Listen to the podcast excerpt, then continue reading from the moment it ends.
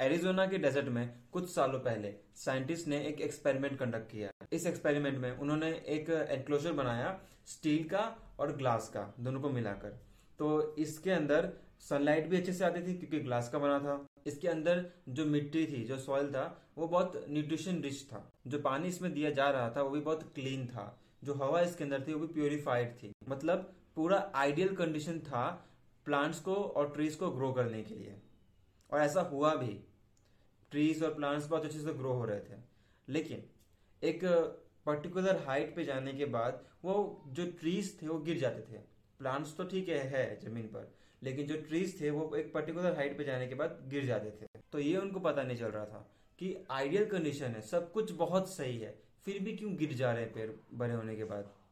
Finally scientists को realise हुआ कि एक चीज़ की कमी रह गई है। हवा थी अंदर लेकिन बहती हुई हवा नहीं थी। जब नॉर्मली ट्री ग्रो करते हैं तो उन्हें बहुत तेज हवाओं का सामना करना पड़ता है।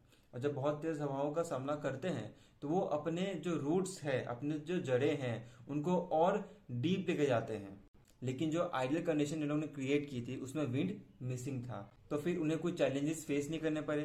चैलेंजेस फेस नहीं करने पड़े तो उन्होंने अपने रूट्स और डीप नहीं किए। तो वो और स्ट्रांगली खड़े नहीं हुए और अपने आप गिर जाते थे, ज़्यादा बड़े होने के बाद। क्योंकि उन्होंने चैलेंजेस फेस नहीं किए स्ट्रगल नहीं किया। इसी तरह, हमारी ज़िंदगी में जो चैलेंजेस आते हैं, जो हमें फेस करने पड़ते हैं, वो हमारे लिए बिल्कुल इस तरह से है जैसे एक पेड़ के लिए विंड है। हमें और स्ट्रॉन्ग करते हैं वो चैलेंजेस जैसे विंड एक पेड़ को और स्ट्रॉन्ग करती है।